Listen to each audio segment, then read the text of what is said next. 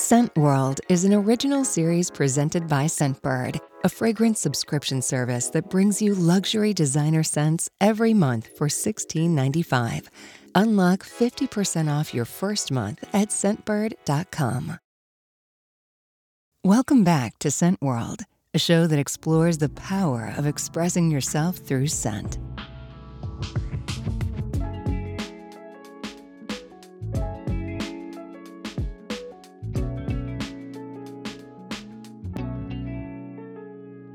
Today, we're featuring Jo Malone, CBE, the perfumer, beauty entrepreneur, and founder of Jo Loves, based in London, England. Jo has one of the most recognizable names in the perfume industry. Starting out with handmade scents from her kitchen, she grew Jo Malone London into a cult classic brand worn by royals. She sold the company to Estée Lauder in 1999, and after stepping away, found the inspiration to start a new venture, Jo Loves. It's a rekindling of her deeply personal relationship with fragrance. In this episode, Jo sits down with Mariya Nurislamova, Scentbird's co founder and CEO. She reflects on what makes her a successful entrepreneur, tells the story of the scent that changed her forever, and reveals a new creation that is revolutionizing how people apply fragrance. Embrace new beginnings with Jo Malone CBE on Scent World.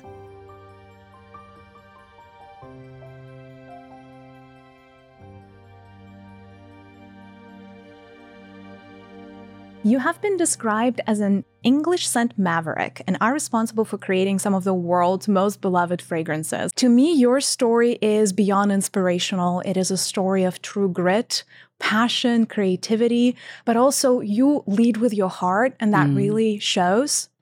Now, I do want to go back to the very beginning. I want to go back to your childhood. Um, could you please take us back to a moment in time when you knew or you discovered that your sense of smell was something special, something extraordinary? One of the great joys in my life is sharing a story of life and adventure and inspiration. So thank you. Uh, and I believe that nothing is ever wasted in life. Whoever we are, wherever we come from, everything can eventually come back together and and it's the ingredients of who makes us who we are today. So my childhood was really um, I came I grew up in a very poor background, so there wasn't a lot of money in our house, but a whole heap of inspiration from two parents, and um, my jobs from the age of eleven years old were to help my father sell his paintings in the markets on a Saturday to uh, he was also part of the magic circle. He was a magician so i would help him make magic tricks. And i was also the magician's assistant so i knew how white rabbits came out of hats and um, all of those things. And i also helped my mum make face creams. So you can see between those three things there was the upbringing of an entrepreneur from the age of 10 11 years old. But i think i thought everyone could smell like i could so I could smell when my dad was in the back back of the the garden making his magic trick, you know, of of making. I could smell sulfur burning. Um, I could smell if the dog was sick. I could smell when my mum was making face creams. If the almond oil had overheated, I could smell that it had, you know, it had turned and gone. And of course, the cosmetic then wouldn't bind with the waxes. So my sense of smell was almost I, you know, I often think in another life I was probably a bloodhound or a dog or something. I love the idea of that. My my sense of smell has genetically followed me. Um, but I think from a young age I knew my sense of smell. I loved I loved strange smells. I loved the smell of the oils on the canvas when my dad was painting. And I could tell his temperament. If he wore, if he was wearing Eau Sauvage by Christian Dior or he was wearing Guerlain by Vetiver. So I associated all of these smells with my mother and father. My mum was Margriffes by Carven and she loved Joy by Jean Patou and Je Reviens by Worth. So I can remember all of those moments as a child through the compass of the power of smell. So um, I can't ever remember a point at which I haven't been able to smell and I don't um, I see life through the power of smell. Wonderful. Um, do you remember that first moment though when you realized that people don't smell like you, that you're quite unique? Did somebody maybe tell you something or like made an observation where you're like, wow, okay, I am not like everybody else? I think it was just it was part of me. It's like if your child can suddenly sit down at a piano and play. But I had this incredible ability because I I now know you know, I have dyslexia and I also have something called synesthesia. So I would see color and be able to smell. And I had no idea that other people couldn't. And I remember one day I was 16 years old in my first job, and a woman walked into the flower shop wearing this beautiful green um, shirt. And I said to her, What fragrance are you wearing? And she said, I'm I'm not wearing fragrance. I can't wear fragrance. And I said, but your shirt smells of crushed green leaves. And I realized and she said, does it? I can't smell it. And I think it was lots of those little moments that made me think, what life takes away with one hand, it'll give you back with another. And yet I struggled telling the time. I struggled telling my left and my right. But I had this incredible ability to use fragrance like this um, yeah, like a superpower. That's all I can, you know, you know, explain it. And I could smell. It wasn't just about fragrance and cologne and flowers.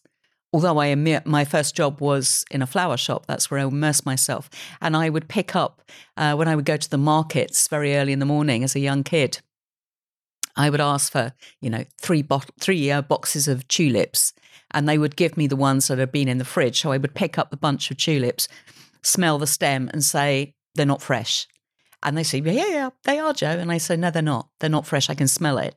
Where's the fresh ones? And then they were so terrified about ever giving me flowers that had been in the fridge for two days that I always got the best flowers. And because uh, I just kind of smell the stem. So it became part of my character, part of my personality, along with taste. So taste and smell, they were the, my two senses that were really um, dominant this is so fascinating. Um, going back to scent as a superpower, it's almost like the world was veering you in a certain direction, like telling you, Jo, this pay attention, like you're meant to do this because millions of people are going to be happy if you do. um, but I'm super curious, like when you see, um, you know, um, like colors when you smell things, is it mm. always the same color for a similar smell, or are they different every time? No, it's different every time. I mean, I think that is the magic. I think in the very beginning, Mariya, I think when I saw, um, it, it feels the most natural thing in the world for me. So here you can see a Barbie pink cushion. I can smell um, a rose de mai. I can smell a chili. I can smell a raspberry sorbet. And for some reason, I can, so I'm smelling it as I'm speaking, I can smell a blue patchouli as well. So it doesn't, it's not to do with the color. I'm not associating the color with what we smell. It's just my brain is wired in a different way. Um, but it almost allows me to compose music for my nose. So you know that's that's how I look at it, and I'm able to create a moment with a pink cushion and create the most amazing fragrance from it, along with a a story that has integrity and is full of truth. And I think all of those things together make for something magical. But when I look back, to the young child who left school at 15. I've got no qualifications. I never went to university. I didn't even go to, um, I had my first job at 14, 15 years old. Um, I look back and I think, I was told I was lazy, I was stupid, I would never make anything of my life. And, you know, I look back on that now and I think, why did why would someone say that to a child you know a child who was clearly struggling with lots of other things. And it makes us, it shows us in life that the things that we think are disabilities. So I don't believe dyslexia, dyspraxia, any of those spectrum kind of uh, personality traits are a disability. I believe they're the most amazing ability to think differently. Thank you so much for sharing that. Um, I also want to go back to like the early roots of your entrepreneurial spirit because so much in what we do in life gets really formed in the very, very early yeah. years of our upbringing. Mm. So, what do you think was it about your childhood that made you an entrepreneur? and often entrepreneurs are formed through tough circumstances. I had two very creative parents, so I had an appreciation of creativity, but also living with a creative spirit, which is not always as easy um, as building a business. But from my dad, I would be the one that would go to the markets with him on a Saturday morning. Um, because there was no money in our house, my mum would say as I walked out the door, if you don't sell a painting today, there is nothing in the fridge. So I was seven, eight years old when I sold my first painting. And when I think back on that time, and I can remember it as though it were yesterday, I can still remember what I was wearing. I can remember the smell of the, it was a greyhound track in Crayford. And I can remember the black soot smell of early morning winter morning setting up the um, setting up the store and smelling the oil paint on the canvas. I could I could smell it, and I knew I had one hour uh, in order to sell that first painting. Otherwise, the day would be really tedious, and I always did. And the way I did it is I would see someone come towards the stall and start to look at the paintings, and I would start to tell the story of my father painting the painting. And people were so transfixed. So all those years ago, where did I learn the art of selling and telling a story? When I was seven years old, standing on a greyhound track in the middle of nowhere. Um, then making face creams with my mum, I learnt uh, I couldn't read a formulation because of my dyslexia, but I memorized absolutely everything she did from the spoon that she used to the touch of her finger as something was gelling I mean, every single thing. And then I was able within a year to be the one that was making the face creams. Um, and then, of course, you know, the magic tricks. I learned the art of circus and entertainment, and all of those things that I learned are still with me today. You know, the the, the feeling of when you walk into 42 Elizabeth Street, the feeling of circus being painted with fragrance, or exciting you, entertaining you. It's it's the magician's assistant all over again. You know, if I could chop somebody in half and make the whole experience scented, of course I would as well. It's it's kind of ingrained within me. So that entrepreneur and but that survival instinct. Um, I remember as a, as a young woman once, I must have been 11, 12, and we had no central heating in our house, and we would have a meter that you would put a shilling or two shillings in in order to get gas and electric. And there was no shillings left. There was absolutely nothing. And I remember standing in my bedroom window and I was scraping the ice from the window. And I looked out and I remember thinking, I will not live my adult life like this. I will change something. That determination and that strength and that energy in a young person. And and it's funny, Mariya, I see it in this generation I I can see that young Jo in this generation right now, that determination, that sense of entrepreneurialism, survival, all of those things. And I think the next 10 to 20 years are going to be a very exciting time for entrepreneurs. And it's, I feel like sometimes life is about the promises that we give ourselves. And you gave yourself a promise and you made it really, mm. really happen. Wow, in such a beautiful, fantastic way. Um, I would love to go back to the flower shop, your first job, because what you just mentioned about being able to smell the stems of tulips and know that they're two days old is exceptional and extraordinary. Um, can you just walk us through what that world felt like to you at the time as a little girl? As a, um, not a little girl, but a girl, I guess, at that point, working already. Oh, well, I, I found the place I belonged because it was full of the sense of smell. And um, life was to bring me full circle, by the way, back to that. Uh, it was more special than I realized at the time. But I was 16 and it was a long, hard day. And it was sort of like eight in the morning. If you were going to the market, you'd have to be up at 5.30 in the market by six.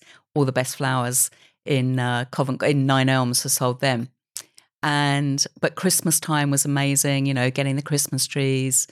Uh, everything about it was so exciting for me. I loved the smell of the uh, eucalyptus. And eucalyptus needs to drink the minute you get it back to the flower shop. So you have to bang all the stems so it can drink and then you plunge it into warm water. And it's almost as though eucalyptus goes thanks Thanks, that was so good. And the smell that it exudes. So, what I started to discover is that these scents had voices. They had, not in a crazy way, but you know the the daisies were were kind of pretty and they danced a bit. Um, the roses were kind of matriarchal and you know white Norma Jean rose when she opens up and she gives you so it's very very sweet and then you can see when she's ready to just say goodnight it's over. So all of being around the flowers, I created my own music, I created my own poetry, and the flowers became my very much and the shrubs they became my my family and I loved the mm. smell of everything.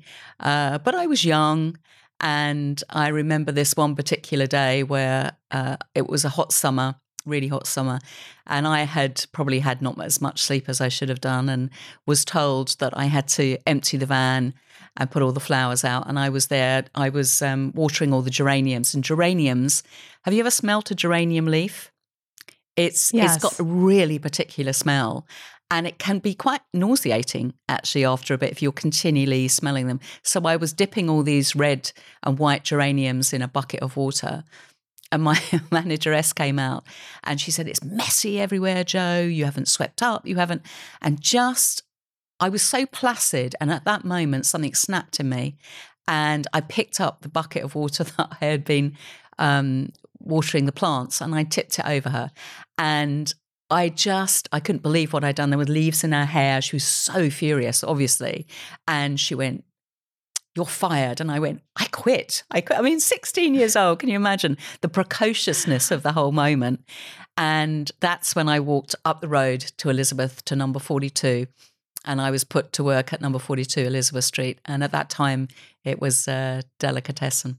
Yeah, wow. I love that story. I mean, I don't know. I definitely feel the fiery spirit coming up that then made you later in life a successful entrepreneur in that story of like pouring the bucket of water over someone. Yeah. Not um, smart. I love not that. Smart. well, you know, you have to grow up somehow, right?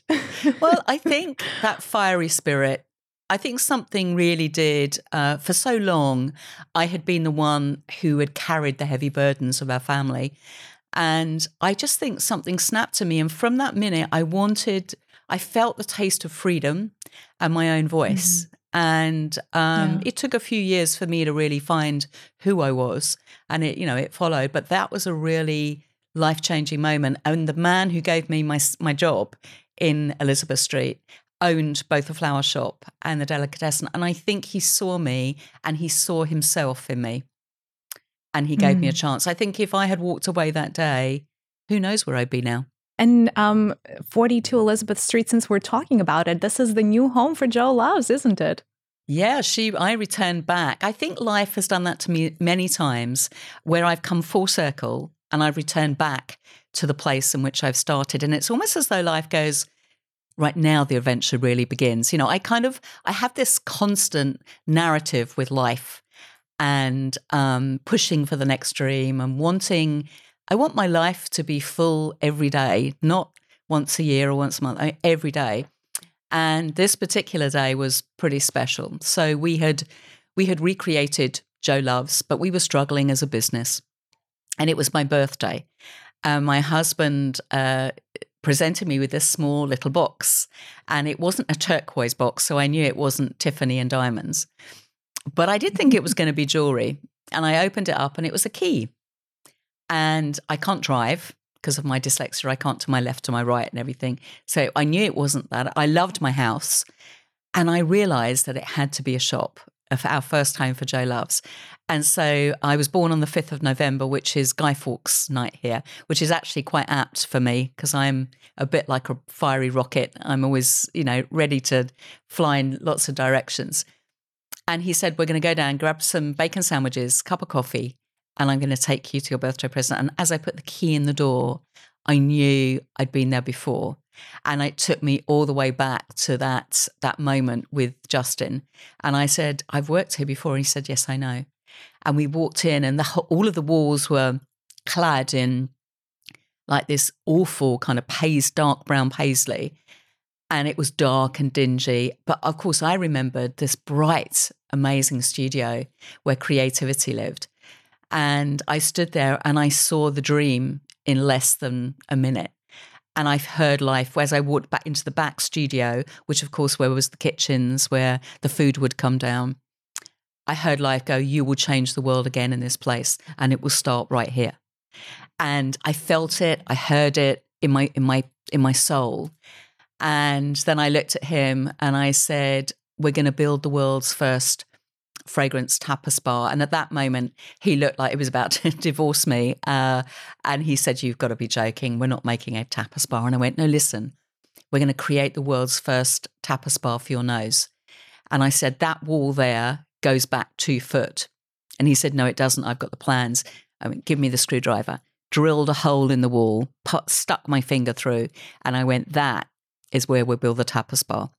And that is exactly what we did. We built the tapas bar. It was the world's first fragrance tapas bar. But it, it, whenever I walk in that shop, I, ha- I feel the young girl again. I feel something about the creativity that was left behind and uh, the obligation I have to continue to tell that story. There's a picture in the book of Yeah. my first boss and me standing in exactly the same position 35 years later. The concept of a tapas bar as it relates to scent is fascinating. It's all about the magician. It's all about circus. It's all about all the things that we love and entertainment. So everybody in life remembers their first kiss. I'm sure you do. I do. Um, Yes. And mi- mine wasn't too good, I have to say. But so later on in life, I had much better kisses, but my first one wasn't that great. But everyone remembers their first kiss. And in businesses, when you create something, you need to create that first kiss moment. You need to create that moment that you will never forget the time that you walked through our doorway at Jo Love's in London and we kissed you for the first time with our brand. It's a very engaging, intimate moment. It's free of charge. We don't charge for it. It's as though you've walked into my home and I've said, Mariya, come and sit down. Can I get you a glass of wine? Would you, what, what, are you hungry? What would you like to eat? But I'm feeding you with creativity rather than food. Nothing to eat, only to smell. So that first kiss moment um, when you come in and you engage with tapas, and it, we we serve three to four courses of tapas. Uh, your bath cologne comes from a steaming tagine, and we lift the lid, and these wonderful kind of notes of pomelo and grapefruit and uh, orange blossom, neroli, all of these, and there's little balls of cotton wool, and we pick them up with chopsticks and smell it, it kind of starts to create this narrative and this story around each product. And then your shower gels, we bet, get um, cocktail shakers. Uh, so one of my favorite titles is The Scent Maverick, because I do feel like Tom Cruise. And um, shaking, shaking the cocktail shaker pouring it into martini, glasses and then letting people smell them. And then the best one is the body lotions coming from Volute guns. And we get huge paintbrushes. We swipe them into warm water and then we start to paint your body with fragrance. And that 99.99% of the time translates into a sale. So it is our first kiss. It's the moment at which it's almost, you know, it's the podcast, it's the TV show, it's everything. And then we close the deal.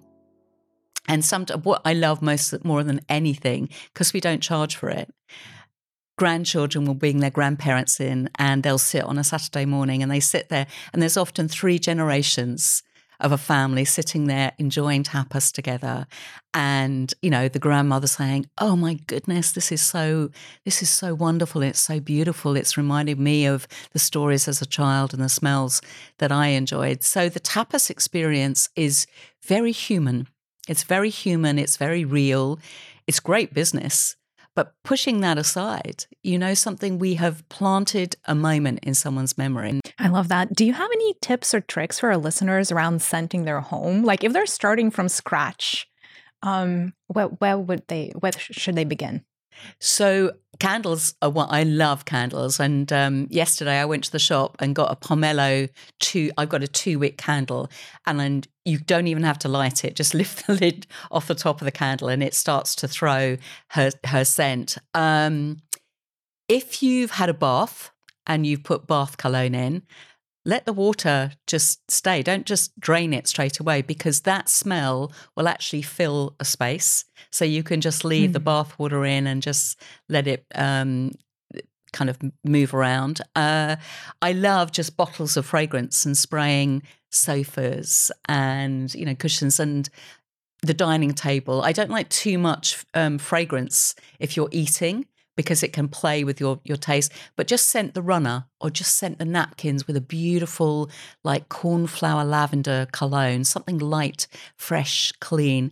Masculine colognes are better, and citrus colognes around food as well. So mm. you know if you're um, your wardrobe, you can take a hanger and just put um, like kitchen towel, something, spray the kitchen towel, pin it on to the hanger and hang it in your wardrobe, and it will scent your wardrobe. I scent towels with things like lemongrass and eucalyptus. We have a eucalyptus and cedar fragrance. Oh, it smells like everything has been packed in a beautiful French um, armoire or trunk. And you open it, and there's this smell of cedarwood and eucalyptus and clean mm. and fresh. So I love those. And I love mimicking. Oh, another thing. Sorry, I'm just thinking as I'm talking. If you have flowers that are not real, scent them. So I have two beautiful white uh, rose trees. And in the winter, they bloom all the way through the year, but I scent them. So I scent all the green leaves and twigs with fresh crossed leaves, and then the big white uh, rose I sent with white rose and lemon leaves, and nobody knows they're not real. Oh, wow. I'm wearing white rose and lemon leaves today in my paintbrush format. Yeah. I am loving it. I'm obsessed. So, yes, a lot, you know, if that could go in my house, um, and I do have a candle as well. So, thank you for making that. Mm. Um, Here you go. Can you smell? Yeah studio oh, I yes, I can actually spritz it right now. Why not? Isn't that amazing? Don't, don't you love that? That the fact that we are in different parts of the world and yet we can experience and smell scent at the same moment, and you will smell it differently to me. So it, it staggers yeah. me. It's also such a like an elegant scent, and when I smelled it, it's just so you. It's so Jo. Um, which almost brings me to my next question. You have such a distinct fragrance philosophy that really like without even knowing that something is your creation with like pomelo when i smell it i'm like oh this is jo yeah. Uh, or Jo uh, by Jo Thank Loves. Like, oh, this is Jo. Like, you just recognize it. Um, how would you say that scent philosophy was formed, especially given that when you got started in the business, it was a world of like big, bold fragrances that made a statement with a huge trail. And you were such an innovator mm. in that space. Mm. You really broke that paradigm when you when you came into the maps. What a what a wonderful thing to say. Thank you so much. When you smelt pomelo, you thought that you know that it's Jo. That that is such a wonderful comment and thank you thank you i shall um, treasure that. And pomelo really is she is the matriarch of everything. She was she is the beginning of a new chapter of my life and i think i definitely created differently from that moment. Something in me had changed. I was braver stronger. But pomelo is so fragile isn't it? You think the smell is going to disappear any minute and then suddenly, this wonderful big wood comes alive and holds the citrus notes in her arms and carries it, and it lingers and lingers. And the stories I could tell you about pomelo, um, and just briefly, I'm just going to tell you the, the first beginning one because it is. I think your yes, listeners please. will really, really love this. So we were starting Jo Loves. We were really struggling to because no one knew I'd left Jo Malone London. And there I was, 5 mm-hmm. years on, trying desperately to, it felt like I was wading through hot treacle, trying to get my name. And all I wanted to do, it, it was, I wanted to create fragrance and build another global brand. That was always in my mind. And I'd created these fragrances, but nothing really resonated. So I went to Parrot Key and um, through a lot of anxiety, a lot of soul searching, I first created Pomelo. And the perfumer that worked on it with me, it was just a single note at the time. Very, very brilliant man. And they, it, it was an, an accord. So it was one note and I went, no, that's it. That's it. I, I just, I just want more strong, deep notes in the base of it. And so I remember bringing the first bottle of pomelo back. It was October time. It was really wet and horrible in London. And there was a friend of mine called Jane DeMuro. And at the time, she was the beauty buyer for Selfridges. So a big deal. And she Mhm. said, Word is you've started again. Can I come and see you? And I said, Yeah, yeah, yeah. So she comes to my studio, which was in Sloane Street, just off Sloane Square, pouring with rain. She had a Burberry rain mac on. And she sits down and says, Tell me about your story, da da da da da. And she said, Selfridges would love to have you back because the world misses Jo and her fragrances. And I said, Well, I tell you what, let's think about it and I'll come back to you tomorrow. I said, But in the meantime, stand up and put your raincoat on. She did. And I covered that raincoat in pomelo, every inch, the collar, the sleeves, everything. And I said, If more than four people don't stop you in the next 24 hours, there's no point me coming back. She called me nine o'clock the next morning. She said, It's a done deal. Everybody, she said, My raincoat just smells of pomelo. And to this day, it's still her fragrance.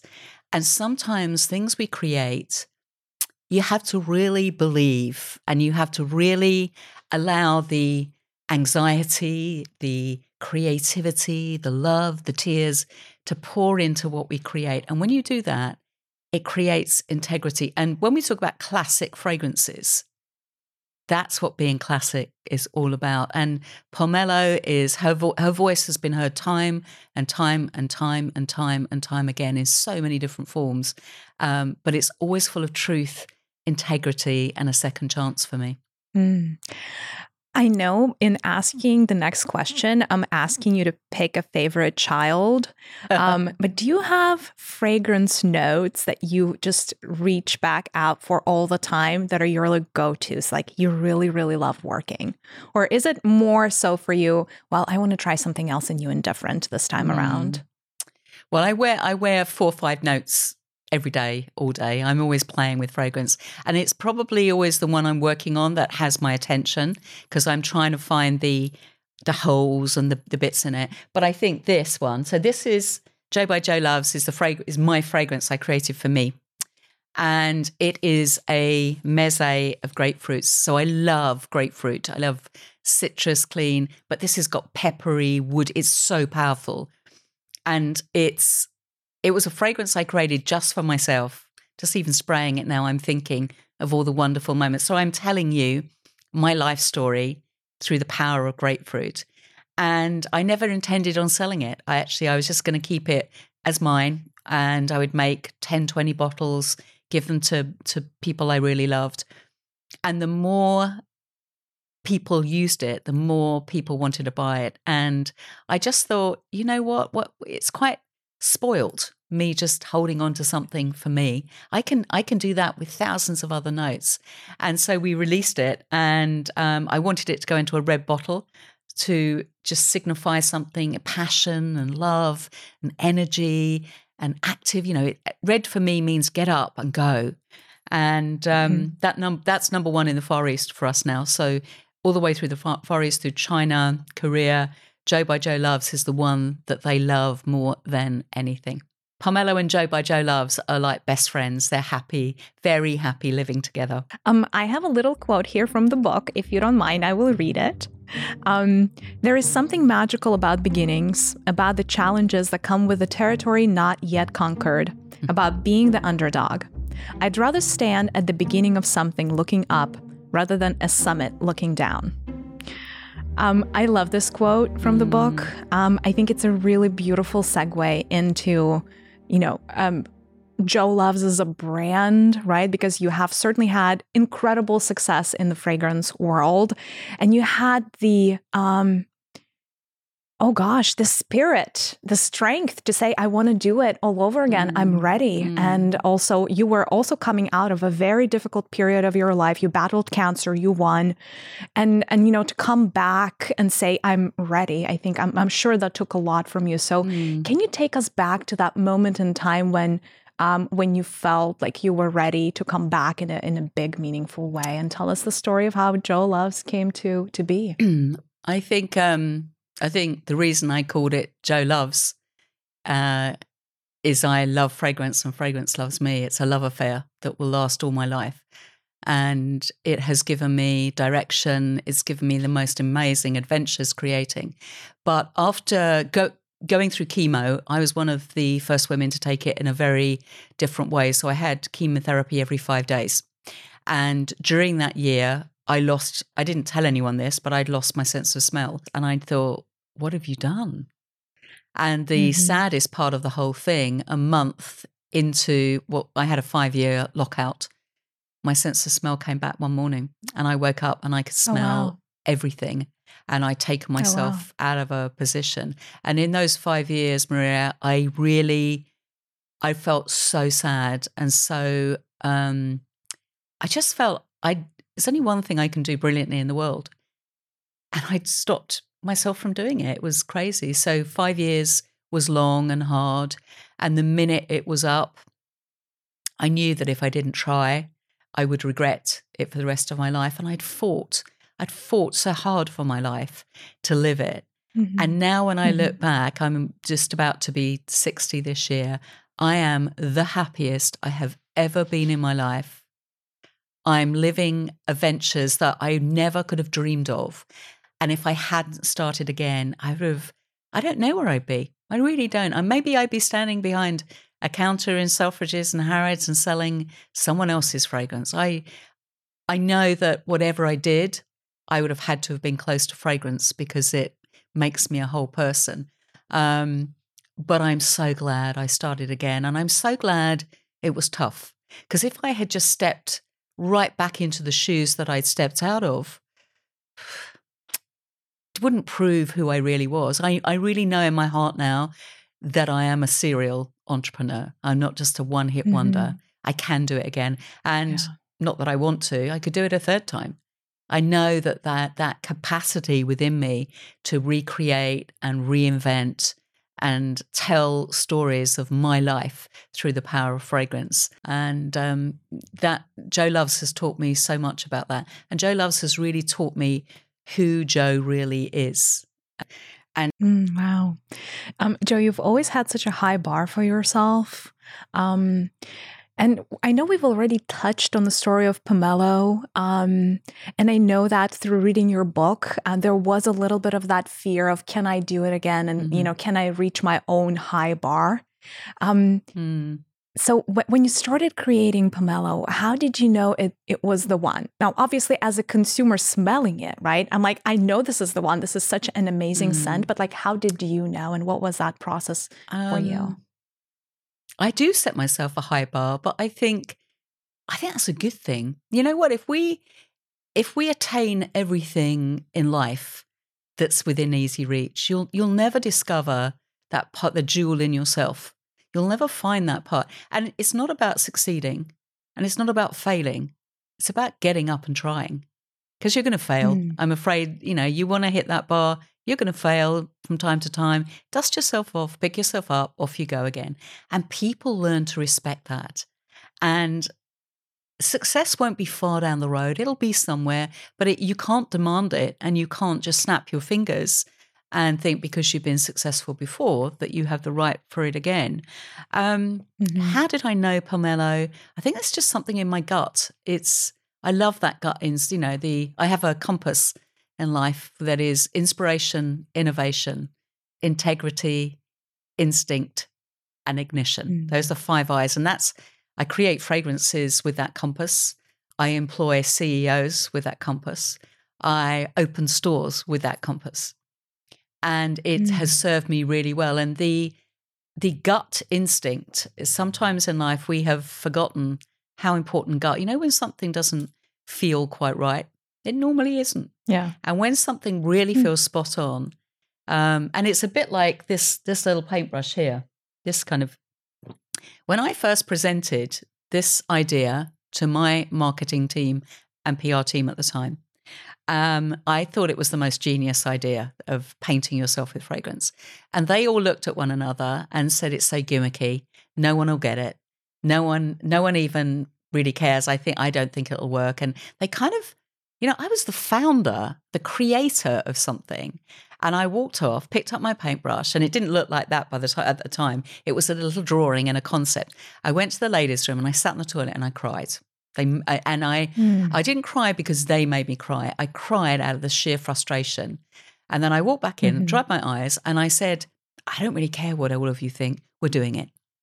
Do you know that product, the belief, that high bar that I'd created myself, and people trying to knock you down because sometimes your dreams and your aspirations and your the things that you believe in, people are so far behind you, they cannot see how it possibly, yeah. and yet this little paintbrush was the golden ticket around the world. This is what opened markets for us like Korea, China. We've just come back from South Africa. We're heading to, uh, to the Far East, Philippines, Thailand, all of those. Why? Because the world does want to paint themselves with fragrance. I was right. If I had been wrong, I would have had to take that on the chin.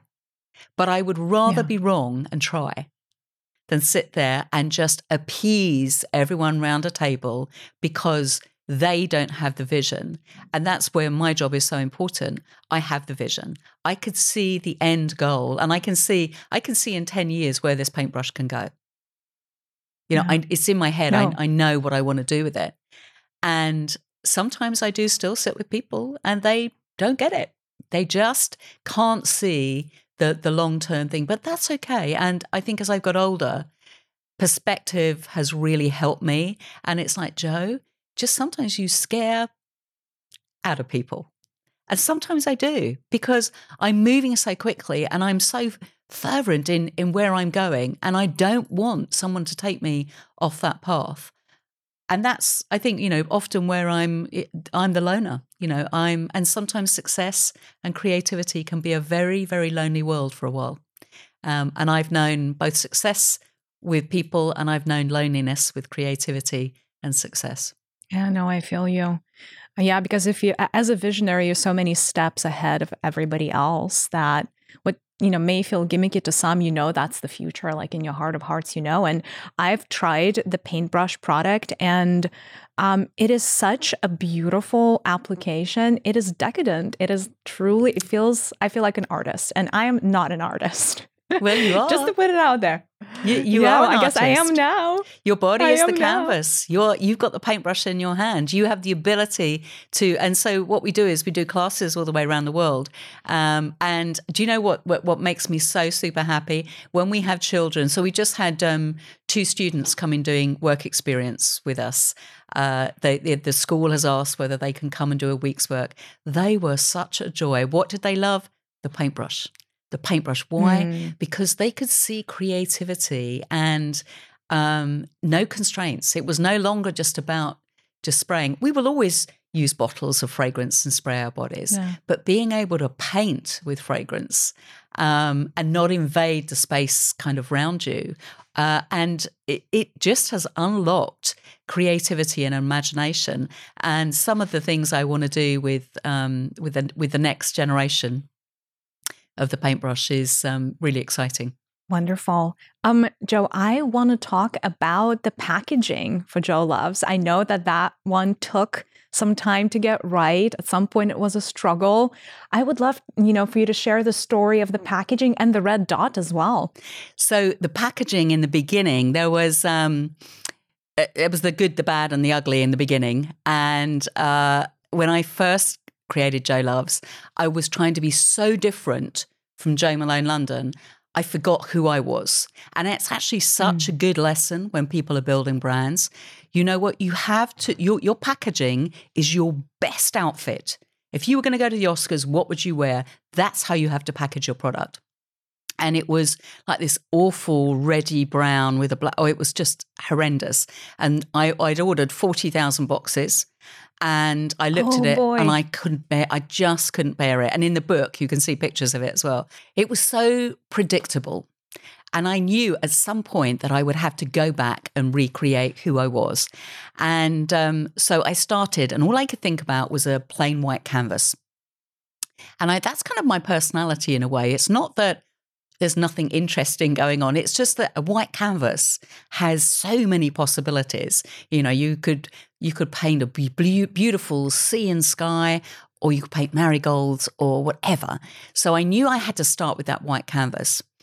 I love being a British creator. I really feel proud of that, you know, flying my flag for my country around the world.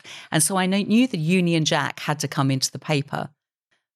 But what was my Nike swoosh? What was my Apple? What was my icon? What was the thing that people could take one glance at and they would know it was me?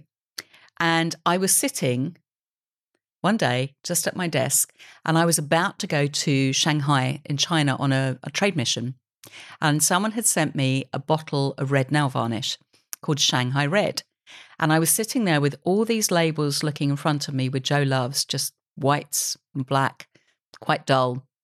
And it had no emotion. And I took a pencil and I just dropped it into the nail varnish and I put one drop on each of the labels. And I looked and there it is was my red dot because I'm dyslexic all the way through Jo Loves. Whenever I've signed something off, I stick a red dot and I sign it. And so the red dot was almost like my creative fingerprint that says, I've created this, I approve it, it's ready to come to you with love. So um, when you see these little red dots and you see them all over the world, um, you'll know that my creativity is not far behind. I love that. It's the stamp of approval from Jo. Experience scents inspired by Jo's favorite memories and life moments with a quick tour of the Jo Loves fragrance line. We're about to explore Mango Thai Lime, White Rose and Lemon Leaves, and number 42, The Flower Shop. Can we smell mango Thai lime together? Um, I would love to hear the story of creation for this fragrance, what you think makes it special, and why you love it so much. So, um, this one is so different and unique. So it was created partly in Thailand. I was um, at a wedding of a great friend of mine, and it was a beautiful Indian wedding right on the uh, water.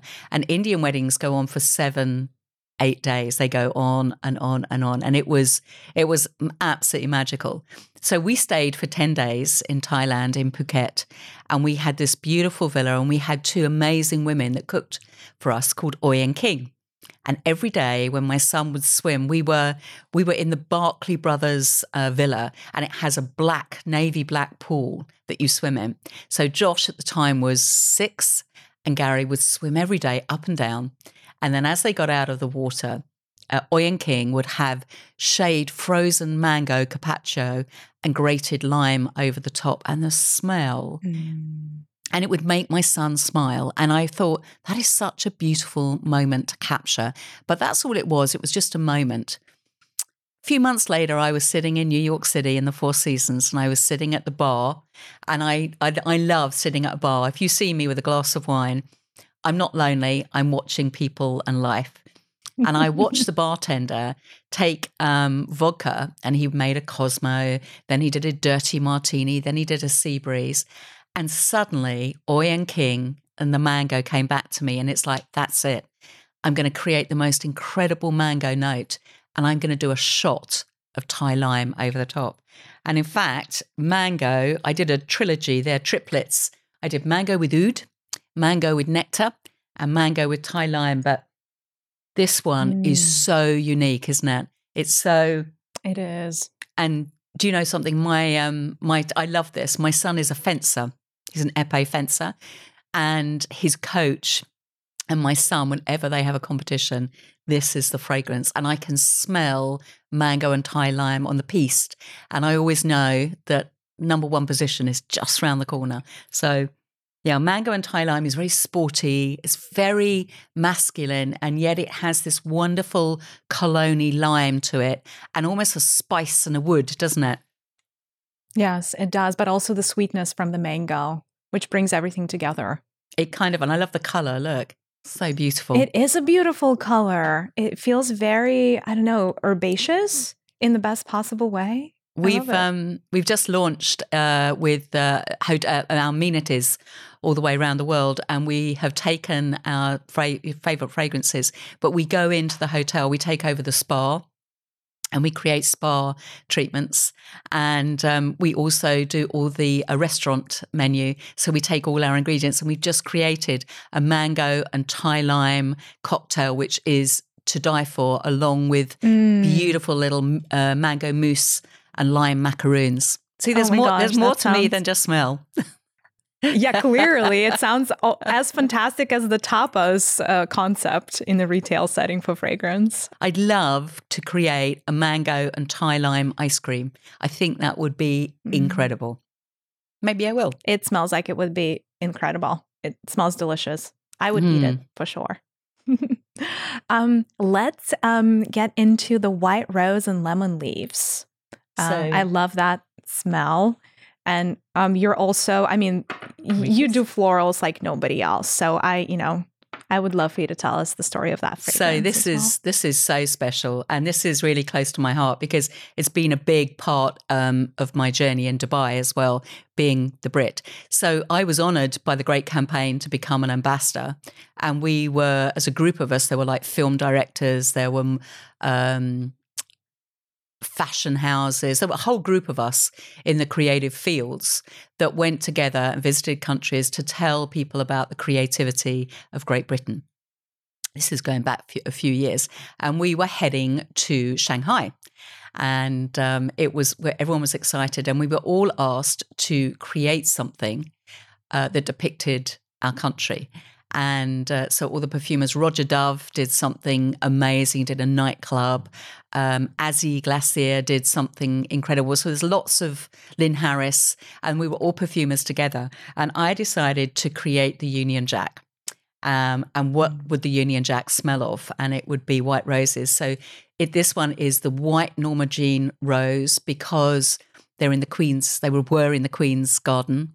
Uh, I visited Buckingham Palace many times, and there's a beautiful rose garden. They were in my wedding bouquet. They were, mm. they always, my son always used to bring me white roses on a Friday night for dinner, and they would sit on the dining table. And um, the lemon leaves c- come all the way through this fragrance. They plait all the way through, and they give that sharpness.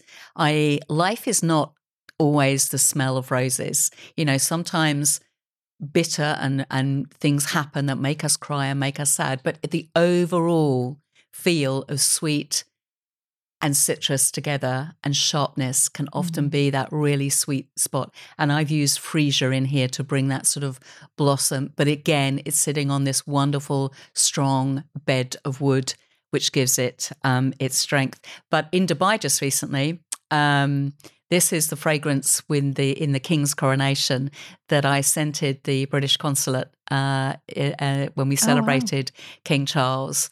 And it's it goes to every wedding that I know. Everybody wants this as their wedding fragrance. And um, I've scented churches with this. I've scented concert halls with white rose and lemon leaves. It's it's just so adaptable. You know, it can go into a room or onto your body, and it just makes us feel like celebration is around the corner. I love this. It's very delicate but memorable. It's long lasting as well. It really it. it's almost as though she's singing on an operatic note and holding it for such a long time. Yeah. Oh my God, I love that analogy. Um, and then the last one that we're going to smell together um, is the number 42, the flower shop. This is my memory of the flower shop. So, the young 16 year old girl. So, it's green crushed leaves. And if you smell it and you close your eyes, what color do you see? White and blue. White and blue. And tell me That's what, piece of. T- tell me what piece of music you hear. Mm, oh my god, what piece of music? Jazz? Oh. And what what are you drinking in the glass that you're sitting there? So you've got some jazz music, you've got this beautiful white and blue dress on, you're smelling this. What are you drinking in your glass? Okay, sparkling water with a slice of lime. You're so good. Um, so mine would be uh, Vivaldi. The color I mm. see here is like this wonderful mottled green with a gold plate, mm. and I would be drinking uh, a glass of Gavi with uh, crushed ice in it, with a slice mm. of lemon. Mm. So not not not far from each other, but it's this this is about the dreams of the young woman that believed that as the florist, could she really make it to the top? Have you ever seen that movie uh, Joy?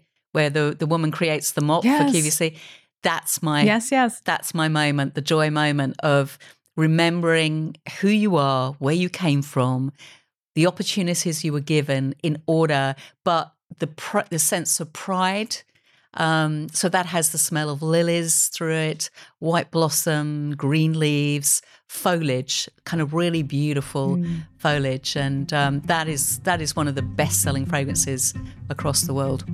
It's very addictive in the best possible way.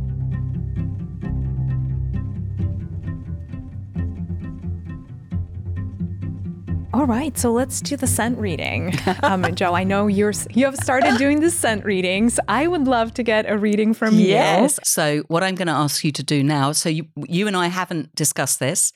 I need one one story of your life in one sentence, and I will then recreate that story for you in under five notes.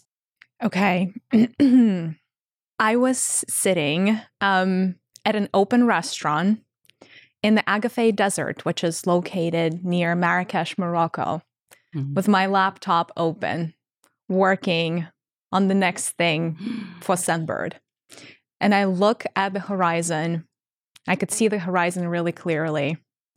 And that's when I thought, wow, this is freedom. This is what freedom looks like creating in the desert.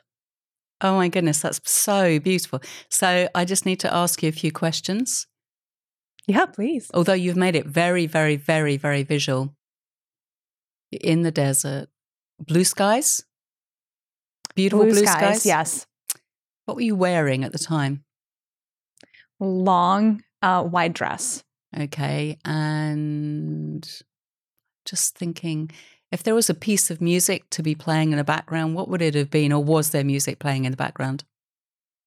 Um, there probably was, but something like tribal actually, because so the camels were not that drum. far away. Like I could see the mm. camels from where I was sitting. So, so there's I, that. I sit and I create in the desert. Feel. So I would start off with Cobalt Patchouli, which is all about blue skies and new beginnings. Mm. I would follow with some orange blossom. So, but but not orange mm. blossom as in a floral, orange blossom as in the petit grain, the bitterness of it, because orange blossom gives you everything she has from her twig to her leaf to her flower in order for her species to survive.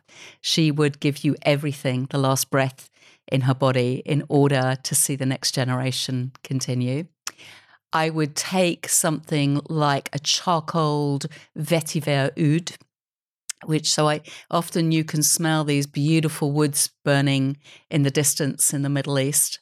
Um, and I create in the desert. So I go to the desert and I do create. So I know that's that wonderful, dry, sandalwoody, cedarwoody. So I take a really beautiful wood note um, and take that in.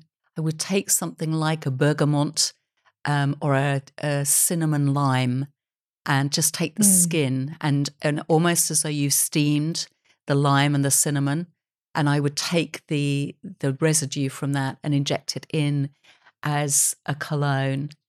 It's funny. I'm seeing a black iris. I don't know why, uh, oh, wow. but but black iris do grow in the Middle East, and it has this wonderful soporific. So, what is it when you're dreaming and and you go into your dreams and you're unbelievably creative? What's that word? So anyway, that, that word, that's what I'm thinking as well. So that is how I would recreate. Um, and I'm seeing the color terracotta as well. This wonderful auburney sunset as the sun goes down because the desert changes color. So probably a mm. beautiful terracotta rose petal as well. Wow, I love that. And I love that we share the um, you know, that love for creating in the desert. I never thought desert was so fertile actually for creation. I've always kind of thought that okay, maybe by the ocean somewhere when you look into the water, maybe that's when the creativity arrives, which actually was your your story for Pomelo, right?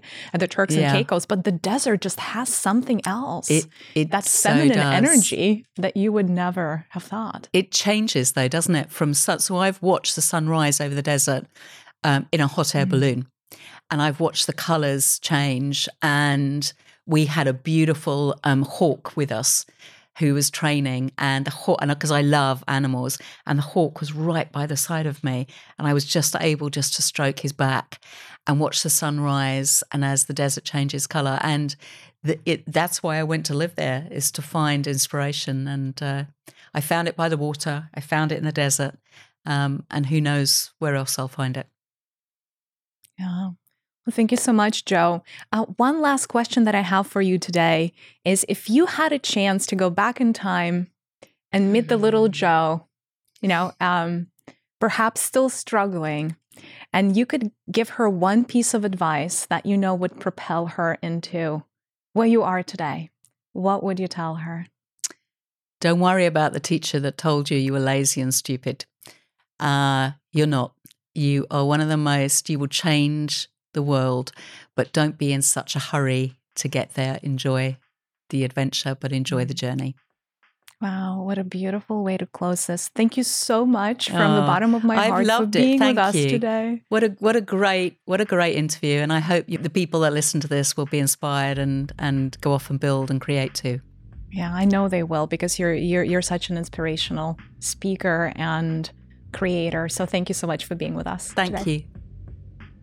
That was Mariya Nurislamova and Jo Malone, CBE from Jo Loves, based in London, England. Up next on Scent World, bridge culture and neuroscience to promote wellness through fragrance with Malaika Jones, the co founder of Brown Girl Jane.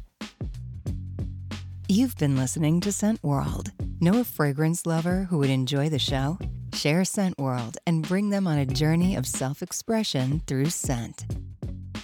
Scent World is a Scentbird original series produced by Flowship. Today's episode was executive produced by Mariya Nurislamova, produced by Mike Giordani, edited by Ramiro Gava, mixed by Alex Roses, production support by Pili Melendez. Thanks for joining us. We'll see you next time.